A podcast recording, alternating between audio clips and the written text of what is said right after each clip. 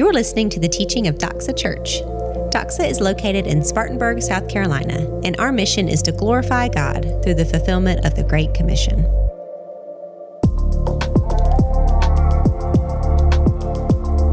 Thank so much for listening. Amazing. Great stuff. Uh, kids, you are free to go to Doxa Kids. Chris has his hand up back there. We got Mr. Chris, Miss Karen, and uh, Chris is filling in for the Parises who, who got under the weather, unfortunately. So he stepped right in. Appreciate that, Chris. Everyone else, please take your Bible and turn with me to the book of Malachi. We're going through this book. This is our current series, Sovereign Grace, through this prophetic message of Malachi. Malachi is the last book of the Old Testament. It was written 400 years before Jesus Christ came into this earth as our Savior. And so far, in this message of this book, we have heard a lot of questions question after question after question. God has been speaking through his prophet Malachi with a heavy dose of questions as he has been addressing the questions that his people are thinking. So, when you, when you hear question after question, what do you think that says about the health of the relationship?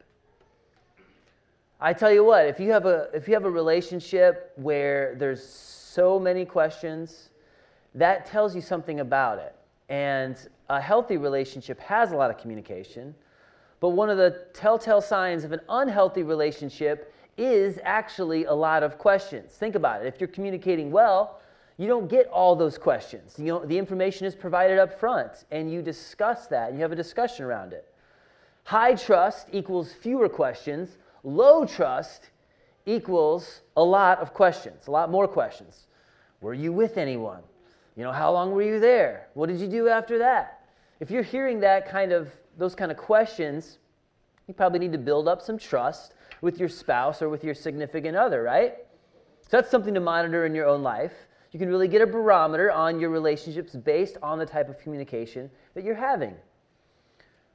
Well, let's look at verse 17 of Malachi chapter 2. We're going to pick it up right where we left off from last week, and we're going to see some more questions.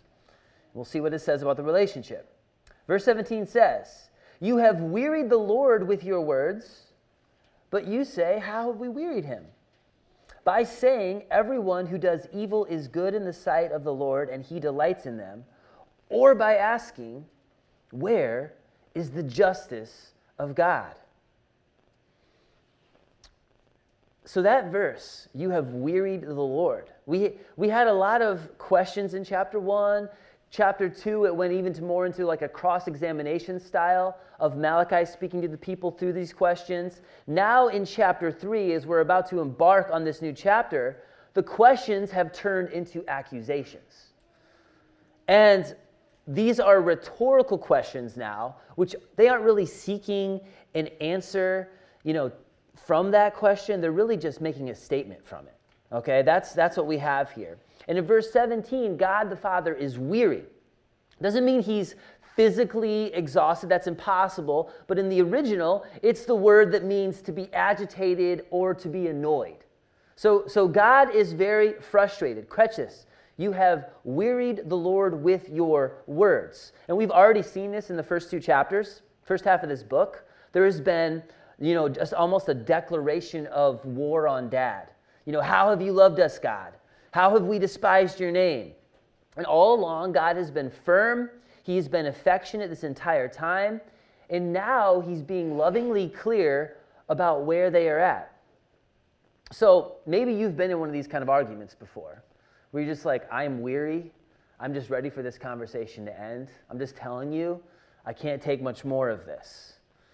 Um, but, but look at the next phrase. You know, that's basically what God is saying. You're, you're wearing me down with your words. The next phrase is, Well, how have we wearied you? Well, you just answered that question, okay? You're still talking. Um, I think it's pretty humorous in a sad way. You know, God's saying, I'm telling you, you're talking too much, yet here you are still talking. And you want to talk about how I'm talking too much. This shows you what kind of people God is dealing with. But I have to stop all of us right here because A self righteous person reads this text, they shake their head, they pat themselves on the back, they like, look at that person. Look at, look at that. Thankfully, I'm not like that. But the realistic way to read this text is in humility, knowing that this message has been preserved for us, not just so we can know history, and not even just so we can know more about the character of God. That's definitely true. But this is here because this is the same type of person that we can all be, every single one of us. You can read this religiously and, and, and, just shake your head. Oh, how dare they? And, you know, look at how they engaged with God in the past. Thankfully, I'm not like that. Or you can read it realistically. This is how I can be. This isn't just what used to happen, this still happens. So let's be honest. Have any of you ever asked any of these questions? Why does God allow evil to happen? Why is God allowing these good things to happen to these terrible people? Or where is the God of justice? God, where are you? Well, if those are questions that you are asking, maybe you've asked them in the past, welcome to Malachi. I'm glad you joined us. Uh, you're, you're picking it up at halfway through. We're running full speed at this point. But one question leads to another, and then to another, and then to another. And the questions eventually turn into accusations. And then you get frustrated, wounded people who are lashing out at God. So the message today is about how you can turn an unhealthy situation into a healthy relationship. We're talking about turning an unhealthy situation into a healthy relationship. And here's the first point. Number one, don't let your life get hung up on questions. Constantly questioning things doesn't just make those around you weary, it will actually make you weary. Now, life is a battle. Those of us who have lived, lived long enough to realize that, we, we know life can get hard. If you know Christ, you know why. It's, it's a result of the fall. We live in a sin cursed world. But there are two ways that you can get defeated in this battle of life that we all face. You can either take a knockout punch or you can just get straight up worn down over time. And some of us have taken the knockout punch. We have made horrible mistakes. We're knocked off our feet to the ground. And just as we sung about earlier, the only reason you're still standing today is because you were brought to your knees and God picked you up off the mat and He breathed new life into you. Praise God for that, right? The other way, though, that we can still get defeated even after we know Christ isn't through the knockout punch, it's through the constant jabs of life. It's like the fighter who, who doesn't have the heavyweight strength, so his play is to wear you down. Jab, jab, jab. He's got the good cardio. His, his method is just outlast you.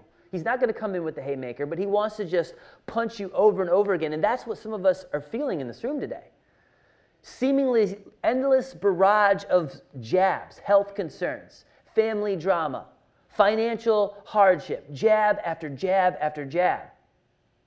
And we can all fall into this place where you think, I'm struggling because of these bad people over here. I can't believe they did that to me. And God, you're letting them get away with it? And, and, and, the more you think about that and you question that, you say, God, why are you treating me like this? You must not care. And then after that, if it's not corrected, that can turn into, well, if you allow these bad people to thrive and me, the good person, to suffer for what happened to me, then you must be bad. And people shake their fist at God. And now, in reality, you have successfully inverted the universe, right? That's an inversion of what is true. No longer is God on the throne judging us, we are on the throne judging God. Many of us have been there. Some of us are getting close to that emotionally right now. See what God could say right here at this point is when you sin, you want my mercy. When they sin, you want my judgment. He could have gone that approach. That's usually the way it works, right? But God does not go in that direction in Malachi 3, verse 1. instead of parking here at the problem of evil, why does a loving, all powerful, good God allow evil? God does not directly answer that question the way you might want him to. And he doesn't need to right now. Partly because that's not even the right question, but mostly because he has a better answer to a different question. So instead, he's going to give the answer to the question that they aren't asking. And we're going to get to that in a second. But I do want to pause here because reconciling the problem of evil on earth with the goodness of God is a legitimate, legitimate thing that we all need to work through. Um, and I don't want to minimize the problem of suffering and evil in this world. I'm not telling you this is a bad question that you should never be asking. There are a lot of good answers to it. And if you want to study this, just look up, you know, the theodicy and, and something called the theodicy. You can find great answers. They're in 2 Peter chapter 3, Psalm 73, Romans 8. God provides a lot there. He's not going to go to that specifically in this, in this verse, in this chapter. But let me give you what I think are the four different takes that people have on the problem of evil. All right, you see them right up here. Uh, you have atheism. These are, these are re- really your four options. Uh, people believe, well, there is no God. This is, stuff is happening to me. There must not be a God. It is what it is, and there's no hope in that, really. You also have deism. This is God created the world, He set it in motion, but now He's inactive. He's like the absentee landlord. And maybe you've heard of the book, Why Do Bad Things Happen to Good People? It was a book written in the late 90s. Uh, the author of that book believed that God is good, but not all powerful. He would be falling under this category. You also have monism. God is both good and evil. This is what you get in Eastern religions, the yin and the yang. But when evil happens, what are you supposed to do? Are you supposed to run to God, who is also evil? Your fourth option on the table is Christianity. God is good, and he's not done with evil. This is the only one with significant hope. And there aren't any other options. So when you think about it that way, Christianity isn't a bad option on the table, is it? That's on a practical, philosophical level. Um, and this is not taking into the specifics all that we do see revealed in Scripture.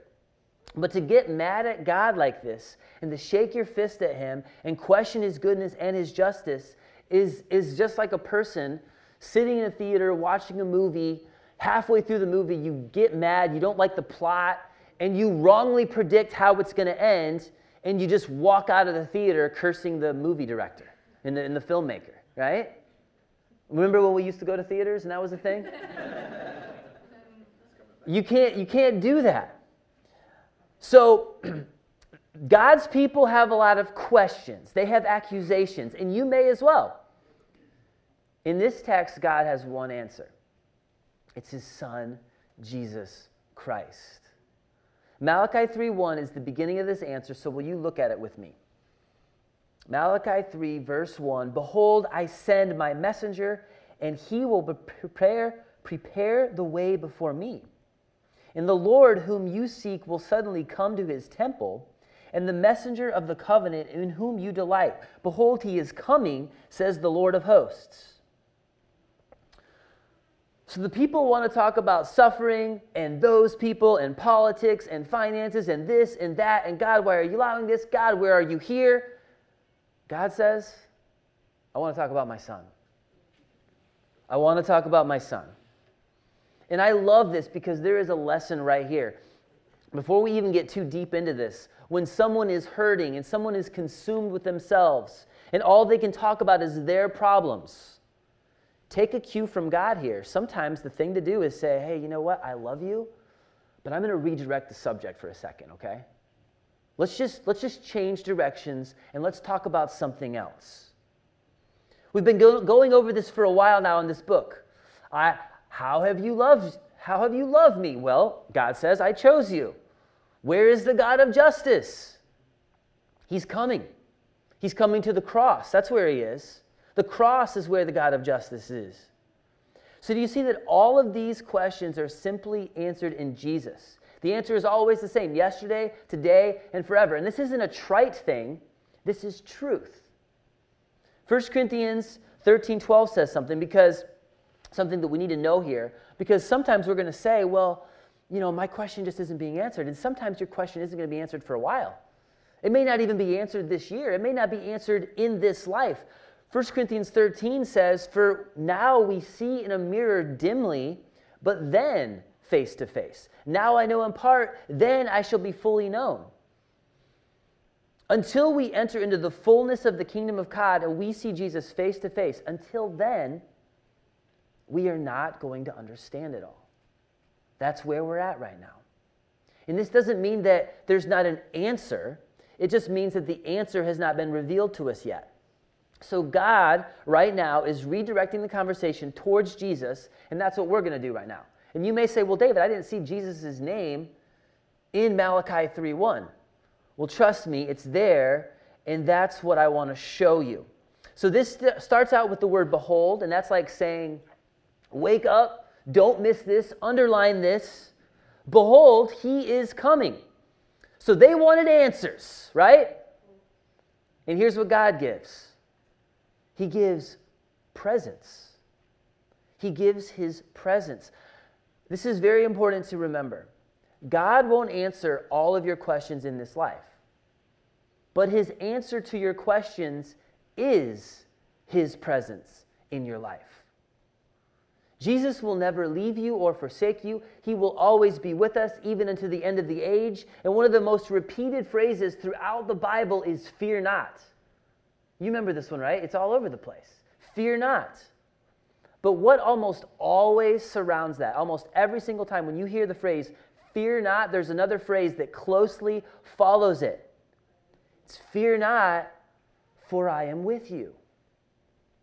The answer that you want to hear isn't always the answer you get, but the answer that you need is His presence.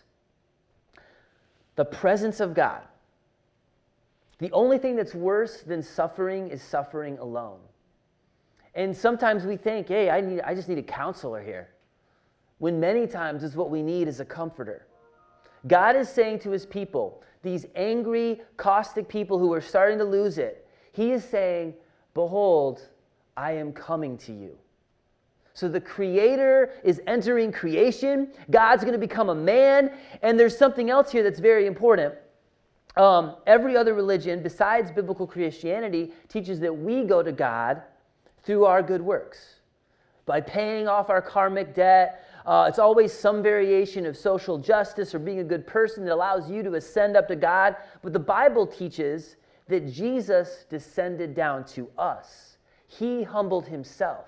He came to us. Philippians 2 5 through 9. Have this mind among yourselves, which is yours in Christ Jesus who, though he was in the form of God, did not count equality with God a thing to be grasped, but emptied himself by taking on the form of a servant, being born in the likeness of men and being found in human form, he humbled himself by becoming obedient to the point of death, even death on a cross. So the goodness of God is that he is running after us. And here's the answer the Lord Jesus Christ is coming. But there's a lot more in this verse, verse number one. So let's go through this for a little bit. Where is he coming? Well, it says he's coming to his temple, right? The magnificent house for God, the center for worship and teaching and adoration, the connecting point between heaven and earth. God's word was taught in the temple. The people of God would go to the temple to draw near and feel the presence of God. In Malachi's day, the temple here has just been rebuilt. So now he's he's really speaking their language.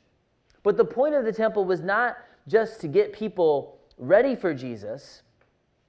Um, it was, the point of the temple was that actually. It was to get people ready for Jesus. It was the place where you would uh, repent of your sin. You would bring a sacrifice. Blood was shed as the priest intercedes for you. So forgiveness was granted and you could be right before God. This entire process foreshadowed Jesus Christ the perfect sacrifice, the spotless lamb, who sacrificed his life for the remission of our sin. It all foreshadowed Jesus. Now, when Jesus comes to the earth, 400 years later, Jesus goes to the temple and he teaches in the temple. So, so let's back to this verse. Who's coming? It's Jesus. Where is he coming? His temple. But how will we know it's him? How will we know it's the right Jesus Christ? How will we know he is truly the Lord? Because there's false Christs out there as well. Well, that this verse right here tells us. Behold, I will send my messenger and he will prepare the way before me. This is a prophecy right here in Malachi 1 about John the Baptist. And this verse is the exact verse that Jesus Christ quoted when he was talking to his disciples about John the Baptist. Matthew 11, verse 10. This is he of whom it is written, Behold, I send my messenger before your face, who will prepare your way before you. Truly I say to you, among those born of woman, there has arisen no one greater than John the Baptist. If you aren't familiar with John the Baptist, um, you really need to be, okay? Jesus just said he is the greatest man who was ever born of woman. It's, one of the most slept on lines of Jesus, I think. You know, what a statement. The, the greatest man ever? You know, you may think, all right, well, we want to give Time Magazine the, the man of the year to the person who cures cancer one day. Well, no, you should probably give that cover to John the Baptist because Jesus said he was the greatest man ever born of woman. Why was he so great? Well, he was raised by spirit filled parents. He loved and served Jesus and devoted his life to being Jesus' forerunner, the messenger of who Jesus was. He preached repentance of sin. The Messiah is coming. You need to get ready. He proclaimed the good news up to that point that the Lord is near. Repent and be baptized and get ready for him. And we're going to just park here for a little bit because I love this character in the Bible, John the Baptist. He was wild. This guy was based. He was bold, powerful, charismatic. He was the young guy who doesn't dress like everyone else. He wore camel's hair with a leather belt strapped around his waist, which means he was basically wearing the clothes from two centuries beforehand, all right? Talk about he doesn't care to fit in. He just, he's wearing two century old clothing.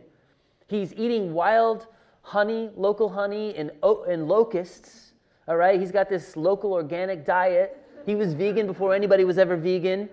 And he's just out there in the wilderness passionately crying out about the Messiah who was going to come. Get right with the Lord right now. Repent. The Messiah is drawing near. I mean, he talk about somebody who wasn't trying to be like the world to win the world. This guy was was marching to the beat of his own drum, and he was zigging when everyone else was zagging. Um, and as he's preaching, John is out there in the wilderness baptizing people. Big things are happening, mass revival. Jesus shows up, right? Do you remember the story in Matthew 3? At this point, Jesus was the no name. John the Baptist had like thousands of people following him. And Jesus had just been doing his family business of carpentry. He hadn't done any miracles yet. Jesus shows up onto the scene, and John the Baptist points to Jesus and he says, Behold, the Lamb of God who will take away the sins of the world. That's what John did. Jesus tells John, I want to be baptized by you. And, and John's like, I can't do that. Jesus insists it's fitting to fulfill all righteousness. So John consented. But the reason that John was the greatest man ever born of woman wasn't just that he marched to the beat of his own drum and had his own style and, and was a bold, charismatic leader who everybody wanted to follow. It's that when he had a crowd and he had an audience, he transferred it over to Jesus Christ. He just gave it right over to Jesus. You know what he said? John said, I must decrease, he must increase. That is amazing. Do you realize how rare that is? He literally took his platform and he handed off every single follower to the God man, Jesus Christ. He was willing to make it all about Jesus. And John never backed down. He spoke out against the corruption of his day and he, he lost his head for it, literally. But once he baptized Jesus, his frenzy and his buzz was over. He concluded his ministry by making everything about Jesus. And some of Jesus' disciples were disciples of John before they followed Jesus. They took their cue from John. All right, I need to follow Jesus now. That's amazing. It's like the sprinter who ran their leg in, in the race, and then they hand off the baton to the ringer, right? And then they just go over the sideline and start cheering him on. Yeah, you got this. That's what John did. The greatest man born of woman because he made Jesus' name great. And because he made Jesus' name great, Jesus made his name great. So there's, so there's a lesson here. This is like a little side point, but there is a lesson here. Um, those of us who seek to make our name great rarely ever end up with a great name. Think about how many big names, popular, famous people that before it was all said and done, we found out something about them that was pretty dark and not great. And their name was tarnished. Falls from, fall from grace. The best names in history are the names who make Jesus' name great. So back to Malachi. Who is coming? The Lord. Where is he coming? The temple. How will we know it's him? John the Baptist. Is there any more in here? Yeah, there's one more nugget in this verse, and I don't want you to miss it. It's when is he coming? When is he coming? Uh, well, we all know right now that this was written 400 years before Jesus. We already know when he came. But there's a massive clue here that has implications to this day. This prophecy says that Jesus comes to his temple. So follow me on this. There are a lot of Jews to this day who are still waiting for the Messiah to come, right? They're waiting for the Messiah. So let's say, hypothetically, you're talking to a Jewish person who's waiting on the Messiah. They don't believe that Jesus was the Messiah, they're still waiting. And in their world, can the Messiah come right now? Based on Malachi 3:1. Can the Messiah even come? No, he can't. He has to go to the temple. There is no temple right now, right? There's no temple. The temple was destroyed in 70 AD. It's just not there. It's a big hole. There's, there's a mosque right next to it, there's, there's a couple ruins of a wall there. God's Spirit now dwells in believers. We read scripture about this earlier. The church consists of men, women, and children who are living temples. The Holy Spirit is indwelling inside of you. His presence is not restrained by the Holy of Holies now. Now it's in us. The church is the living body of Christ. But Malachi 3 is telling Jews that when their Messiah comes, it's when the temple is standing. So if you ask a Jewish friend, what are you waiting for? Well, we're waiting for the Messiah to come and set up the kingdom and usher in peace. Show them this verse right here. As graciously as you can tell them, you missed it. Jesus Christ already came in your own scenario, your Messiah cannot return right now. This verse says that when he comes, he comes to his temple. And as the temple is an archaeological dig right now, um, there are men and women who still go to it and pray. They go to what is called the Wailing Wall. The men go to one side and the women go to the other side. And they, they won't even turn their backs on the wall because they believe, they, they will back up facing the wall because they believe that God's presence is in that wall.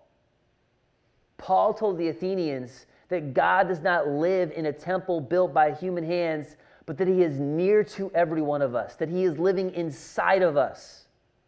So we don't believe that we get to God by going to a place. We don't believe that. God comes to you through the person of Jesus Christ. So if you remember, we're still on point one now, and this has been a very long point. But we're still on point one. Don't get hung up on questions. The answer is not the answer that you may have wanted, but is the answer that you need. The answer is His presence. Even if you're not in a good place, you are in good hands. You have a relationship with Him, and you can always have hope. And I'm ready to reveal point two, uh, but we had a lot to get through, right? We had John the Baptist, we had Jesus Christ, the temple, the new covenant, all before 70 AD. And that is prophecy right there. There's a lot of people who have questions about the Bible and they have doubts about the Bible. Well, the burden of proof is on you. What do you do with prophecies like this right here? And this is why I took so much time with this. There are a lot of questions that we have about the Bible. The Bible answers them all, it's all contained in the book. And there's prophecies like this in Malachi 3. I mean, you can't make stuff up like this, right? You need to investigate it, follow the leads, and watch it lead to the truth of Jesus Christ. Don't get hung up on questions. If you are, you're probably not asking the right question. The answer is Jesus. It's fear not, for I am with you. And even if you don't understand it, you have his presence. So, how can you turn an unhealthy situation into a healthy relationship? Is that premise starting to make more sense now? Don't get hung up, on the questions. That's number one. Let's see what else God has done here with the suffering and the angst and the accusations.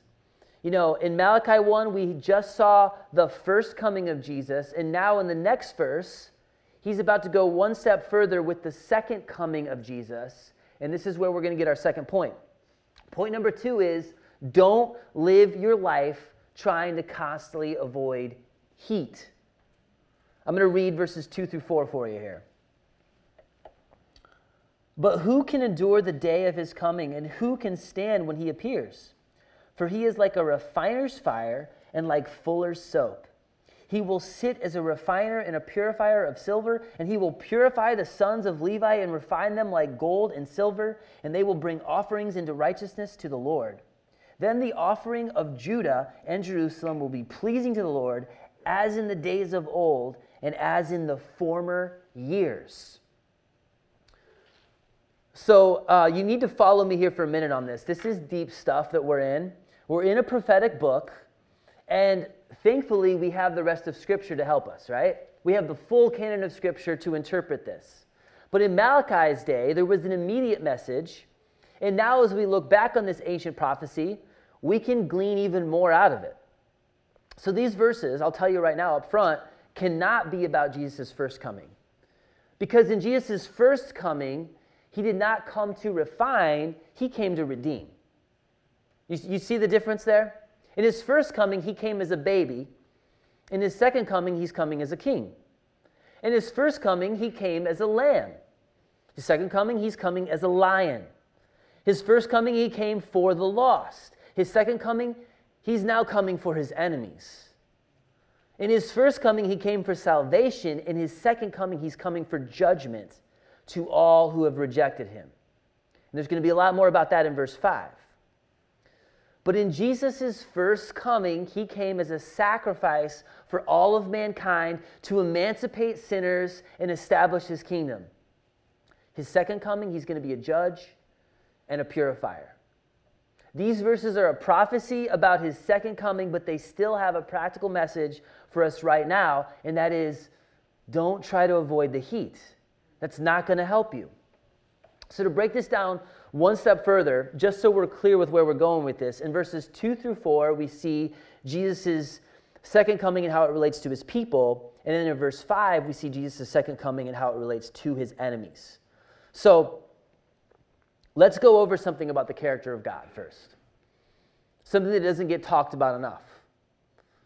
It's something that will help you turn your unhealthy situation into a healthy relationship. As we venture into this, you have to decide whether you're one of his people or whether you're one of his enemies. You're one or the other. There's really no middle ground there. John 3 17 through 18 says, For God did not send his Son into the world to condemn the world, but in order that the world might be saved through him.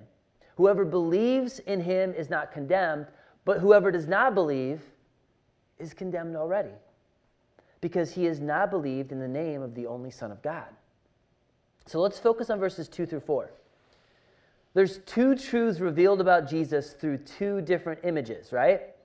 First, Jesus is a cleaner, says he's like fuller's soap. We'll talk about that.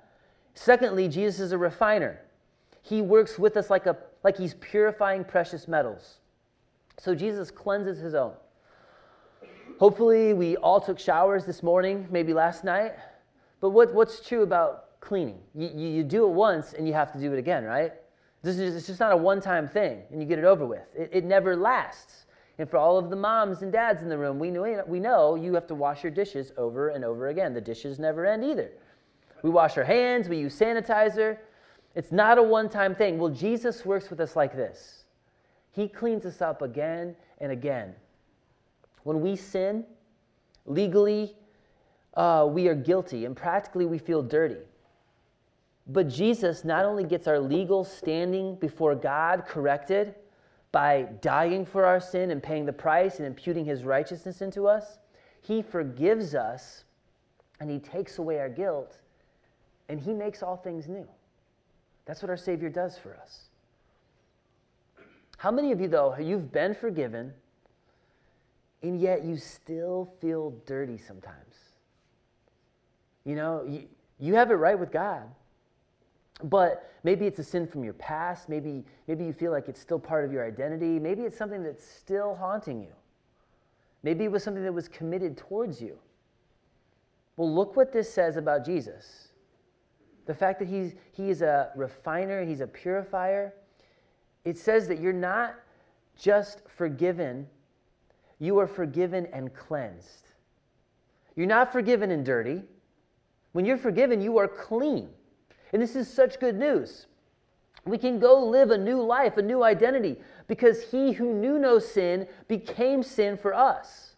On the cross, our faith, when we put it on Jesus Christ at salvation, his righteousness went into us. And he's still cleaning us up, he's still working on us.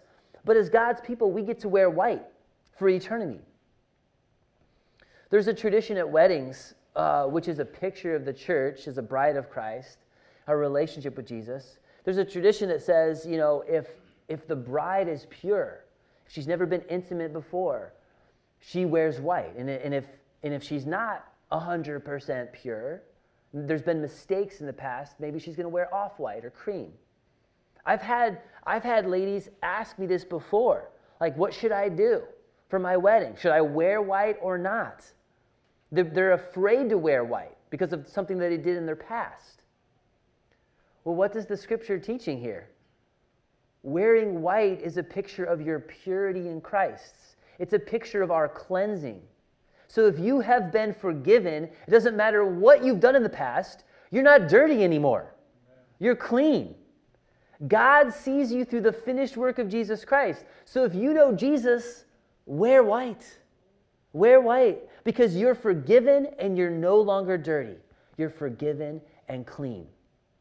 A fuller was the individual who would take the raw, filthy wool from a sheep and purify it using a variety of techniques, including extremely harsh soap. It would, would ultimately help make that sheep clean. It was a very undesirable job to use fuller soap. You're just scrubbing a sheep down. Wool's getting everywhere. It was nasty, right? Jesus is our fuller. He's our fuller cleaner. He's also here a refiner. And in this day, a metal worker would separate the impurities in, in precious metals, gold and silver, through a refiner's fire. All right? They would have all known about this. They would get the flame really hot, they would melt the metal down, and as the metal reacted to the heat, the precious metal uh, would fall to the bottom, and the impurities would all rise to the top. So, what the refiner would do is he would heat that, that metal up, he would skim off the impurities, and he would do this over and over again, continually heating it up and then skim off all the impurities. And after time, that metal, which would have been like foggy and dingy, he knows he's getting all the impurities out. He knows it's getting more and more pure because after a while, he can look at that piece of precious metal and see his reflection in it. Isn't that good stuff? Think about that. That's the image that Jesus is giving here. He cleanses us and he refines us. This is exactly what Jesus does with all of us who are his own. And, and he puts us over the heat. It's a good thing because it's working out the impurities. It's working out all the junk in our lives. It's making us more like Jesus Christ so we can start shining and reflecting his glory. So the point is here even though we're talking about the second coming of Christ, there's still a point here, right? Don't fight the heat. Don't think the heat is your enemy and try to avoid it at all costs. I know we don't like being over the flame, it hurts. And, and when this stuff does surface, it's usually ugly and shameful. And you're like, ooh, ah, that's who I am? Yeah, get that away. I don't want, I don't want that to come out. I don't want people to see that and keep it repressed one of the primary ways that Jesus gets it out is through the jabs, it's through the heat, it's through the trials, it's through all these things we have questions about that we don't even have answers to. We want to be pure and pre- precious, but a lot of times we don't like facing the heat. And there are even people out there that want to tell you that you're precious without bringing any of the heat. That's not the way the Bible draws it up. Those people are called false teachers. There's no way to be purified without the heat. So sometimes it's something that you caused, sometimes it's someone who sinned against you, oftentimes it's just maybe it's Satan attacking. But Jesus uses everything to pull you in closer to his presence. And you can either respond or you can walk away. You can draw near to him or you can do the opposite. The question you have to ask yourself is Are you more concerned with where the heat is coming from or what God is doing with it? We can get so hung up on who caused the pain and, and what someone else did to you when you're under attack. And that's all we're thinking about. If that's all you're thinking about, fear isn't far behind. Not the fear of God and resting in His presence, it's the crippling kind of fear. The relational heat, the financial heat. Our initial reaction is usually repress it, hide away, run away, but it's a mistake. Heat doesn't mean that God doesn't love you, it means that God is doing something. That is good news. And it may not be the answer that you want to hear, but again, it's the answer you need. Just because it hurts doesn't mean He's not good. He loves you. So again, the answer is His presence. He wants to look down and see His reflection. But to get there, it's going to take some cleansing and some purifying, and that's what's going on here in Malachi. So, can we stop asking why, why, why, and start asking how? God, how are you going to use this? Usually we'll ask that question, like, all right, God, I know you're, you're allowing this for a reason. You're going to have to teach me something. And then we just sit there. All right, yep, God will teach me something. Just waiting for that, God. Just teach me something. Well, he's making it really clear right here. What in my character do I need to purify? Ask that specifically. Go the extra step. How can I change to become more like Jesus through this? In your character, how can it be more like God's character? Now, there's one more way in this text that we can turn an unhealthy situation into a healthy relationship. And we're going to pull one more application. This time, it's from how Jesus Christ judges the wicked. So, point three live in the presence of God with fear. That's the third point in verse 5. Read that verse with me. Then I will draw near to you for judgment. I will be swift, a swift witness against the sorcerers, against the adulterers, against those who swear falsely, against those who oppress the hired worker in his wages, the widow and the fatherless, against those who thrust aside the sojourner and do not fear me, says the Lord of hosts. So, first of all, anyone in this room who is not a believer in Jesus, you need to hear this in a loving way. You are in imminent danger, okay? Verse 5 is directed towards you. Uh, we don't like to talk about this often, but it's right here in the text, and we have to talk about it. It's the judgment of God. Now, the takeaway truth for all of us who are believers is pretty straightforward. It's fear the Lord of hosts. Don't do, don't you dare do any of these things that we just see here. Cast off the sojourner, oppress people with what you're doing for their wages, like all of those things, being a sorcerer, all, not being honest. Obviously, that's what the world does who doesn't know God. There's, those are the six different people listed here, but they all go back to not fearing God. And some of us in this room fall into one of these classifications. It's a heavy thing. Do you fear the Lord? Do you honor him? Respect his authority? Some people are not listening to God, they are arguing with God. You're not obeying, you're fighting. You're not reverencing, you are rebelling because you are going your way and you're so focused on what you want and the answer that you're not hearing. God has the answer for this. You have to turn to Christ. You have to repent of your way, and you have to put your faith in Jesus. If, if you don't know Jesus and you haven't repented of your sin, you're not dealing with the refiner's fire. That, that sounds really nice and sweet now, right? From verses 2 through 4. The refiner's fire sounds awesome. You give me some of that heat. It's going to make me more pure, make me more like Jesus. Great. Well, if you don't, if you're not in that category, you don't know Jesus, you're going to face another fire.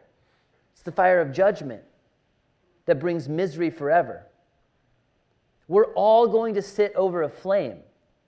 We can do it now in the love of God and become more like Jesus, or you can do it under the wrath of Jesus. Worship team, you can come up right here. Jesus came the first time to save us from eternal fire. This is a hard truth, but you have to hear it. The second time he's coming to light the eternal flame. I don't want you to die and go to hell. God does not want you to perish. So, the people who ask this question, where is the justice of God? Where is this God of justice? This is the answer they got. It wasn't the answer they wanted, but it's the answer that they needed to hear. Where is the justice of God? Well, it's in two places it's at the cross of Jesus Christ and it's at the great white throne judgment. Those are the two places. The wrath of a just God was satisfied on the cross when Jesus died for our sin. But if you reject that, you will be met with the justice of God at the great white throne judgment. We don't talk about this very much, but it's right here. So we're talking about it. Justice will come. His name is Jesus. Receive him, and he will take away your sin. So your justice comes through the cross. Or wait until it's too late and face the judgment of God for your sin at the great white throne judgment. Some of you need to respond to God today and start a relationship. You need to repent of your way. You need to ask for forgiveness. And you need to receive the gift of eternal life through Jesus Christ our Lord. Put your faith in Jesus' death and resurrection, receive Him, and then start receiving the refiner's fire. For all of us who've received Jesus Christ, the most painful things that you're going through they're not going to last.